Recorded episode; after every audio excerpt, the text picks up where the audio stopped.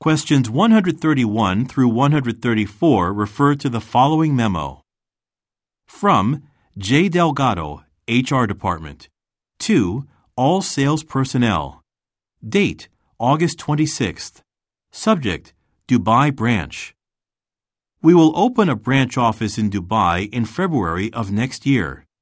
Initially, the location will serve as a support center for existing customers in the UAE.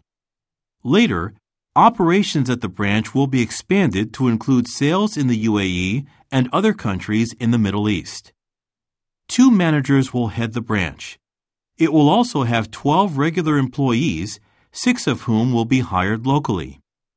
The other positions will be filled by transfers from the head office sales department.